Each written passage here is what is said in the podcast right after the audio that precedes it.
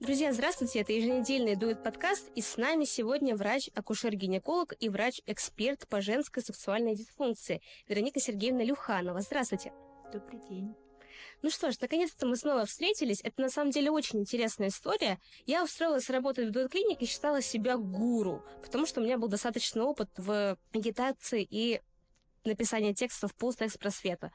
И я столкнулась лбом с таким специалистом. Было потрачено сколько? Одна-две недели чтобы прийти к какому-то компромиссу о том, что же такое сексология. Кто такой врач-сексолог? Ну что ж, ваша очередь, Вероника Сергеевна, расскажите, пожалуйста, чем вы занимаетесь?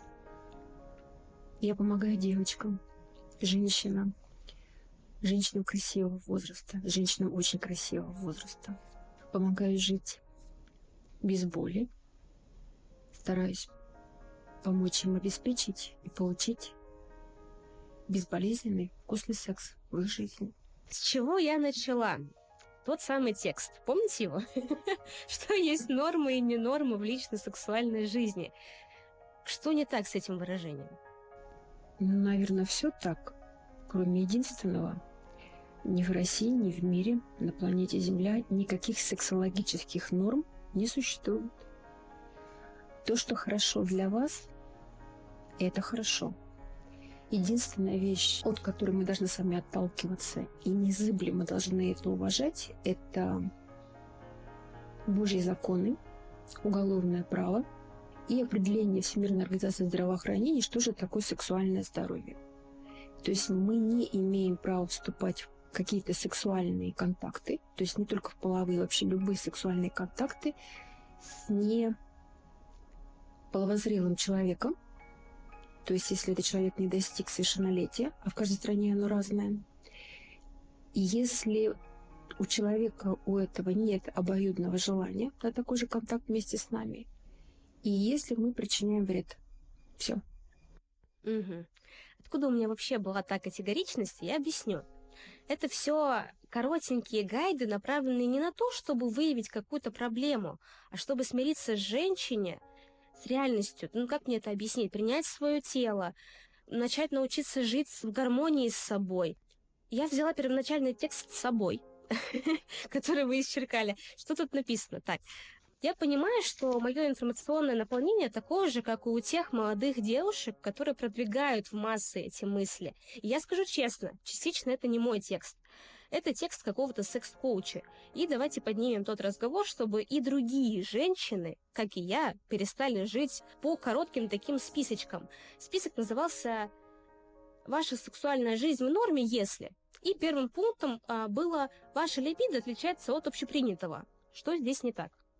Слушайте, ну, преимущество возраста и стаж работы акушер-гинеколога дает как раз преимущество в том, что ты отходишь от критериев читать нотации, устанавливать нормы, доказывать с пеной у рта, что прав только ты, никто больше в этом мире. Слушайте, но самое главное в этом мире дедушка Эйнштейн. Все абсолютно относительно. Даже в медицине. То, что касается сексологии, повторяюсь еще раз. Четких критериев норм не существует. Хорошо то, что хорошо для вас – Другой вопрос, а, то, что вам нравится, то, что вам кайфно, вкусно, помогает ли оно сохранять ваше физическое, ментальное и ваше психическое здоровье, вот это уже другой разговор. Но опять же, если человек абсолютно все удовлетворяет, соответственно, он не появляется на приеме на горизонте ни у гинеколога, ни у сексолога, ни у сексопатолога. А если человек что-то не удовлетворяет, но здесь, да, здесь для этого существует специалист для того, чтобы, ну, как мне поменьше не напугать человека, помочь разобраться и найти тот приемлемый консенсус, тот приемлемый вариант для конкретного человека, для конкретного ее здоровья, физического и ментального. Второе выражение было «во время сексуальной активности выделяется мало смазки, и это стояло в графе «это нормально». Здесь в чем-то кроется проблема? Ну, потому что тут намешано все в кучу. Угу. А, правда, вымысел, проблема, норма, не норма. Все куча свалено.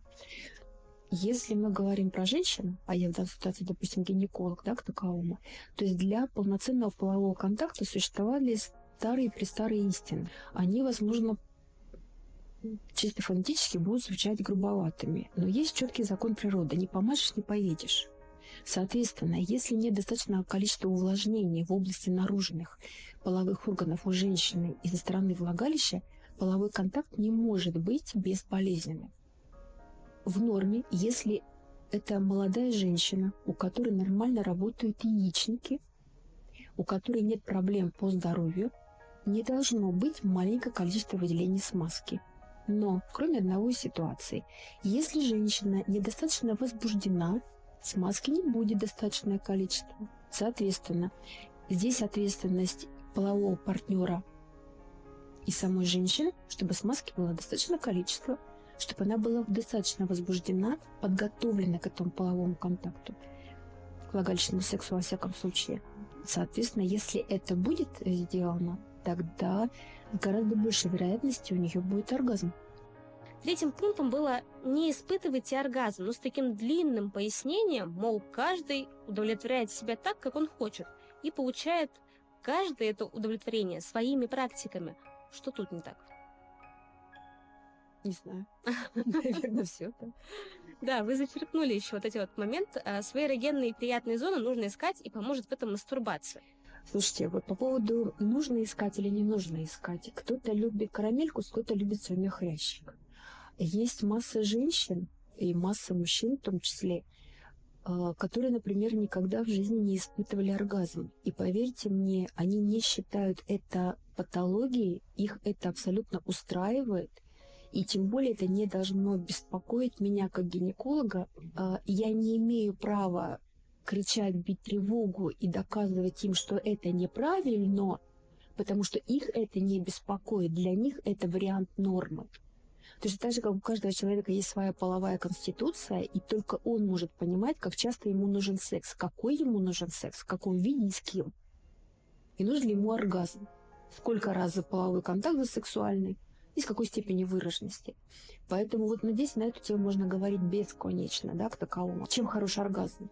Оргазм – это психоэмоциональная и физическая, и психическая, совершенно фантастическая разрядка – с четко доказанной выработкой эндорфинами в подкорке головного мозга женщины. Опять же, говорю только про женщин. Да? Хотя в данной ситуации очень похожий механизм, нейромеханизм и в голове у мужчины. Так вот, эти эндорфины – это то бишь наркотики. Это, собственно, опиоиды гормоны удовольствия, гормоны кайфа. То же самое, когда вы выходите из тренажерного зала либо после пробежки, и вам кайфно, вам классно, вам вкусно, вы получаете бешеное удовольствие.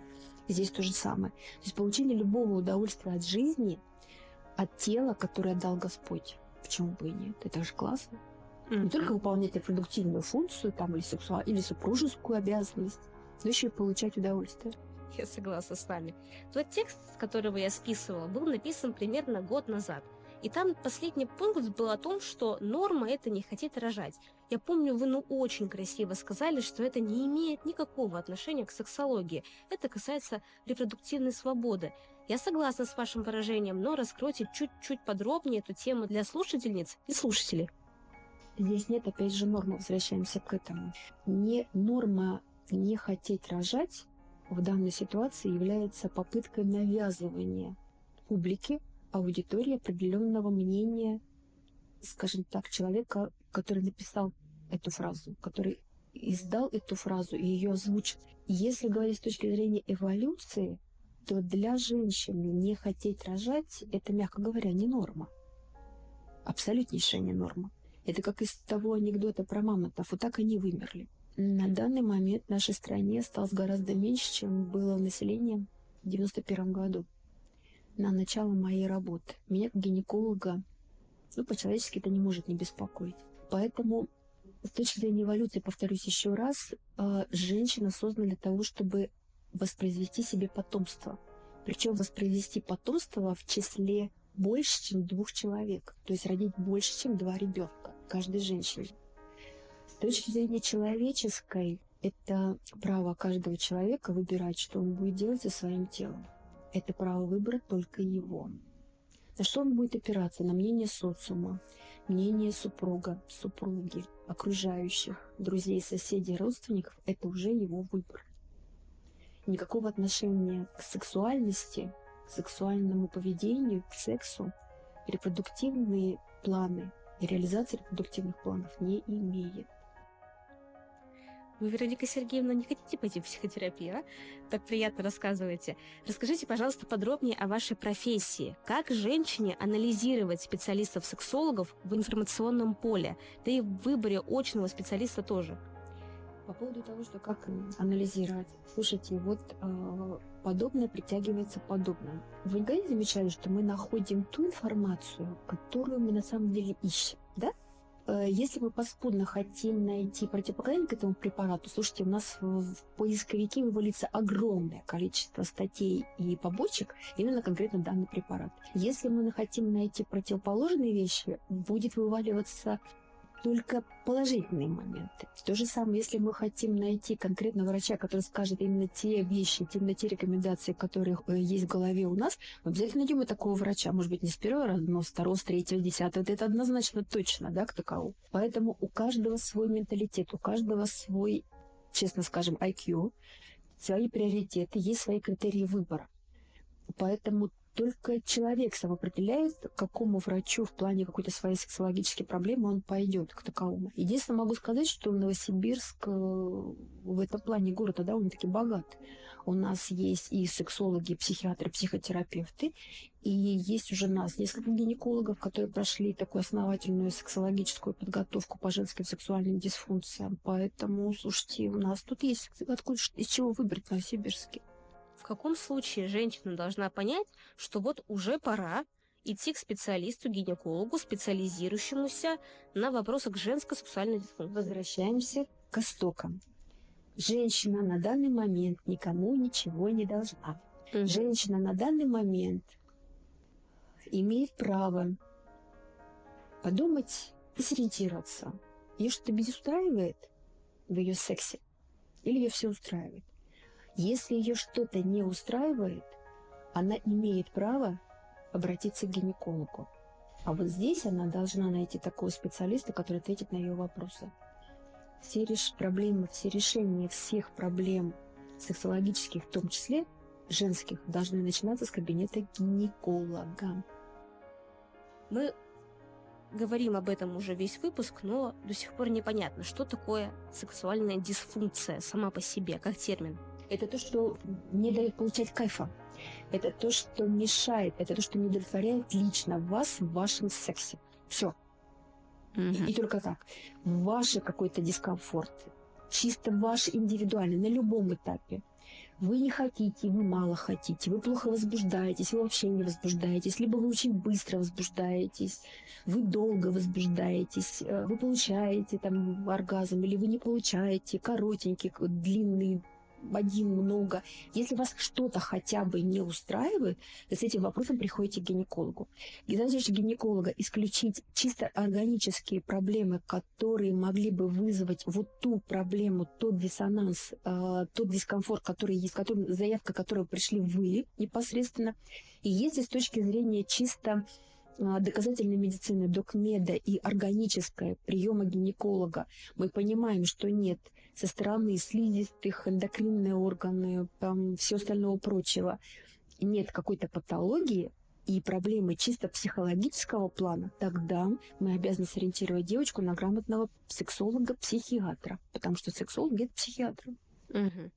У нас в мужской аудитории слушателей, ну, чуть-чуть меньше, чем женской. Примерно 48% мужчин с нами. Почему вы занимаетесь именно женской сексуальной дисфункцией? Это же и гинеколог, а не уролог.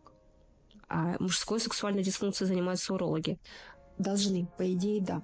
К сожалению, в реальном мире ни нас, гинекологов, ни урологов сексологии не учат. От слова вообще. Никак и нигде. Сексологическая норма условная норма, которая, тем не менее, определенным образом существует, и тем более сексопатология, вот такие вещи тоже существуют, и они жестко переплетены, естественно, психиатрией как таковым. Значит, а, это все отдано в полное видение правовое поле врачей-психиатров, которые проходят специализацию как психиатры, ординатуру, потом получают специализацию как сексологи и сексопатологи. Но, естественно, сексологи и сексопатологи, психиатры не могут знать норму и патологию с точки зрения половых органов женщины и мужчины. Просто потому, что они не могут это знать, потому что они психиатры, не урологи, не гинекологи. Поэтому я очень надеюсь, что мои будущие коллеги будут уже получать основательную подготовку по сексологии в рамках ординатуры по акушерству гинекологии. Ну, а у нас сейчас есть такая возможность, в принципе, в, Новосибир... в мире, в России обучение дополнительно, как и всем остальным специализациям. Угу. Может ли на ваш прием прийти семейная пара? Как обстоит практика с такими случаями, если она есть? Сначала бы я, естественно, рекомендовала прийти женщине, потому что вопрос будет касаться как раз вопроса женского. И если на прием придет пара, и мужчина будет говорить, что ему не нравится что-то в его женщине, говорю сразу, я не просто не смогу ничем помочь этому мужчине, я даже пытаться это делать не буду. Любой врач обязан решать проблемы только те, которые выходят из уст самой пациентки. Любой запрос супруга, партнера, партнерши, мамы, папы, приятеля или приятельницы не имеет никакого отношения к данному человеку. Меня как оператора просят показать кейсы успешно выполненных проектов, чтобы оценить мой профессионализм. Что является вашим успешным кейсом и как оценивается профессионализм гинеколога-сексолога? Потому что, опять же, слушайте, в специальности, в которой нормы и патология крайне-крайне условно, то есть есть какие-то еще более-менее стандарты, критерии, в том числе судебные критерии у сексопатологов. Еще раз повторяюсь, в сексологии нормы крайне размыты. Для меня кайф успеха, критерия моего профессионального чисто врачебного кайфа, это когда девочка озвучивает, что она решила ту изначальную проблему, с которой она пришла. Ей стало лучше, ей стало вкуснее, ей стало лучше жить. И неважно, э, какое мое личное субъективное мнение, как человек, там, женщина, либо профессионал. То есть, если пациентка решила первоначальную проблему, с которой она пришла, это наш успех. Другой момент, что отследить всю ситуацию просто невозможно, потому что проблемы очень личные, очень скрытые, очень ну, настолько внутренние, глубокие, личные, что, как правило, никто ими не бравирует. Угу. А уж тем более не имеет права бравировать, либо показывать, либо хвастаться гинеколог. Единственная вещь, конечно, которая однозначно а, для любого гинеколога это э, большой такой плюсик, это когда женщина либо пара, либо просто женщина уходит, и мы понимаем, особенно это девочки с вагинизмом, это пациентки с вагинизмом, и когда мы четко понимаем, что моя пациентка теперь готова к полноценному влагалищному сексу, влагалищному контакту, а, либо она, когда она приходит уже потом, даже рассказывает мне, что совершится полноценный половой контакт, ну, здесь уже гинеколог Люханова получает оргазм. Это очень замечательно. В наше время очень большая, большой рынок секс-игрушек. Большая проблема для многих женщин сейчас – это потеря чувствительности. Что вы посоветуете в данном случае, помимо обращения к специалисту?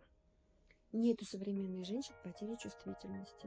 Они такие же чувствительные, они такие же женственные, они такие же ранимые, нежные, как и мое поколение, поверьте мне, может быть, даже более как таковому. По поводу секс-игрушек, что могу сказать? Я бы посоветовала каждой девочке, каждой паре, мужчине включать голову, прежде чем не просто начинать использовать какую-то секс-игрушку, а использовать ее часто, регулярно, либо самое главное, заменять сексуальное взаимодействие с другим партнером. Очень многие секс-игрушки как раз направлены на то, чтобы Э, для получения любого оргазма, оргастической разрядки, не было необходимости прибегать э, к человеческому общению. Не было необходимости выстраивать какие-то межличностные отношения, не было необходимости искать близкого человека. Купил секс-игрушку, хороший вибратор, положила в трусики, подключила к смартфону.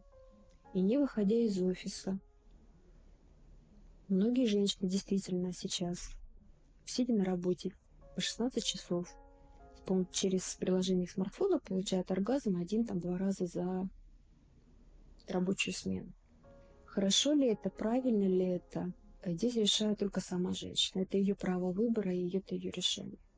Но единственное, что мы должны делать сами себе, это честно, ну, по крайней мере, просто не врать и говорить, зачем мы это делаем. Есть такое понятие дезадаптивная мастурбация. И, к сожалению, да, то, что не знало мое поколение, сейчас это, к сожалению, широко, широко распространено. Это использование вибраторов у женщин, у молодых девочек, молодых женщин, и мастурбация подпорно мужчин. Угу. Это прям проблема. Не проводила, естественно, никаких рандомизированных исследований и каких-то, скажем так, квалифицированных полноценных статистических опросов, поэтому утверждать такого не могу. Но то, что такие проблемы есть, заявки такие есть, и мы это видим и слышим, когда мы начинаем разговаривать с девочками на приеме, и если пациентка готова отвечать на такие вопросы, то да, это есть. И причем это не редкость. Честно говоря, хоть и меня лично профессия сексолога интересует больше, но женщины как-то, как мне кажется, сексологию отвергают современные, в том числе российские женщины отвергают. Это их право. Это их право отвергать э, сексологию, астрономию, кибернетику, ну, что, что угодно. Слушайте, у каждого человека есть свое это право. Но почему, когда проблема есть, проще обсудить это с мамой, с подругой, но не с мужем, не с специалистом?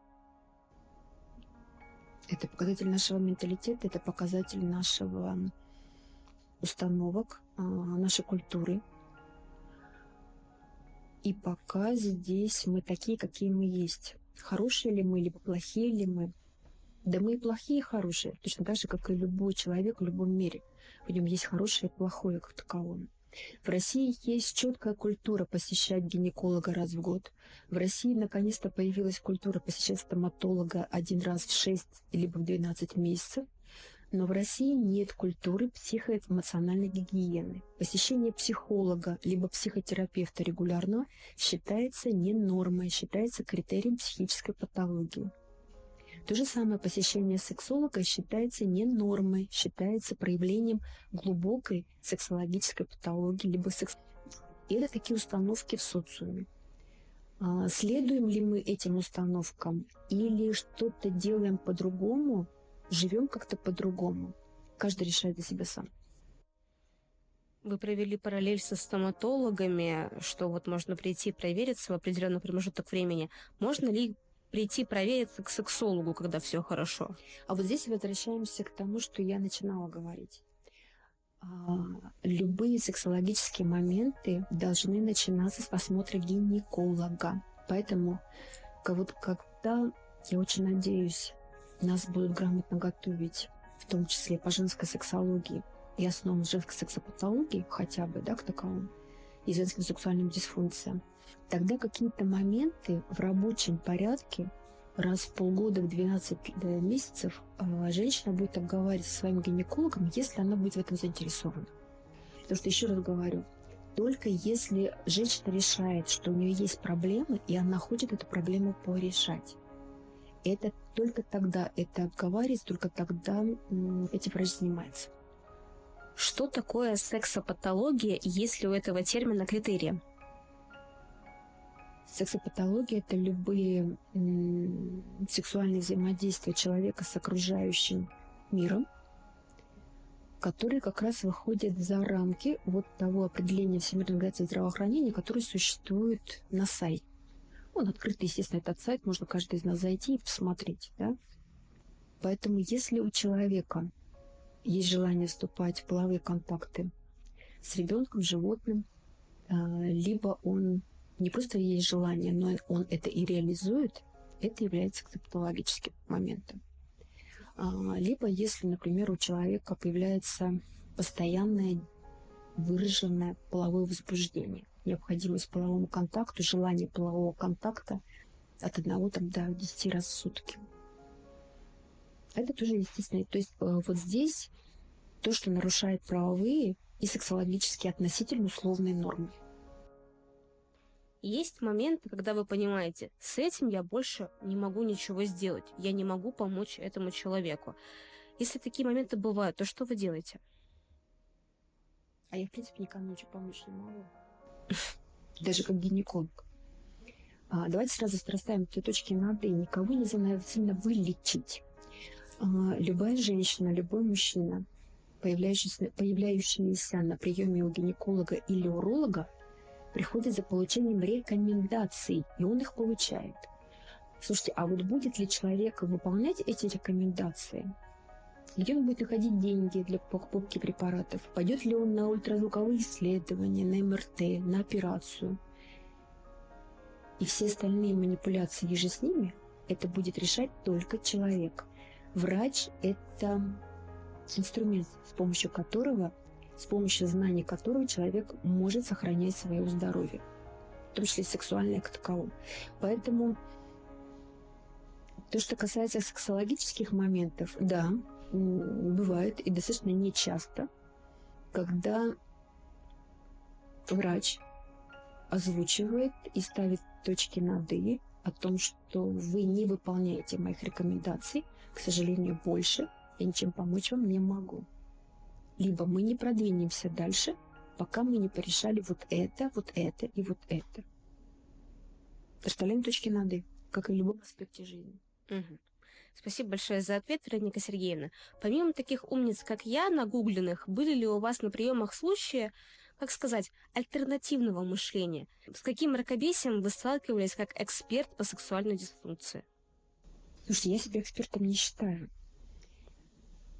чем ты больше работаешь, тем больше ты понимаешь, что даже в плане соматического здоровья женского организма ты знаешь настолько мало.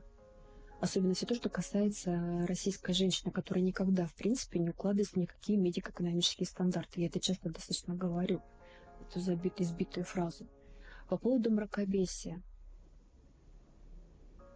Ну, скажем так, во-первых, на сексологические приемы Э, люди изначально бракобесные, а, либо люди с крайне низким, скажем так, IQ, с запросами по поводу себе самой, они просто не приходят. Поэтому что существует в мире? Да много в мире чего интересного существует. Какие бывают запросы? Разные бывают запросы. Иногда бывают веселые, смешные.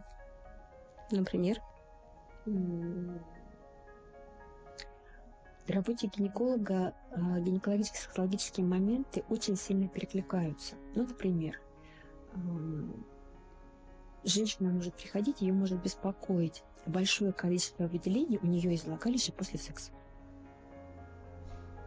И мы разговариваем, выясняем с ней, что выделение после сексуального влагалищного контакта из ее влагалища, количество ее смазки, спермы партнера – в достаточно большом количестве является нормой.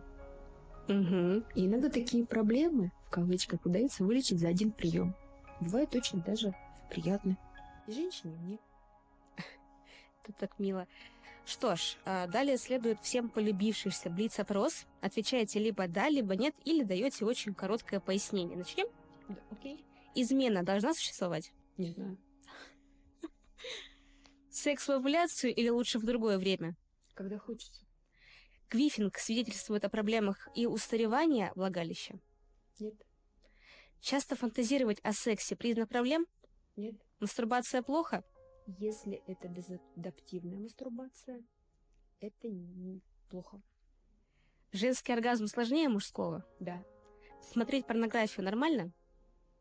Смотря сколько и зачем. Анальный секс это плохо? Для кого как. Угу. Чего не стоит делать в сексе? То, что вам не хочется. Отношения без секса – это путь к расставанию? Не знаю. Кстати, э, скажу сразу, существует достаточно немалое количество в России сейчас асексуальных пар. И поверьте мне, а, это такие супружеские пары живут совместно не просто долго, это очень устойчивый союз. Спасибо, что говорите про сексуалов, потому что это большая проблема сейчас. Э, эти люди не понимают себя и думают, что с ними что-то не так, хотя это вполне есть имеет и место асексуальные быть. семьи, которые четко убеждены, что с ними совершенно все так. Поэтому, слушайте, каждый из нас имеет э, право быть правым. Угу.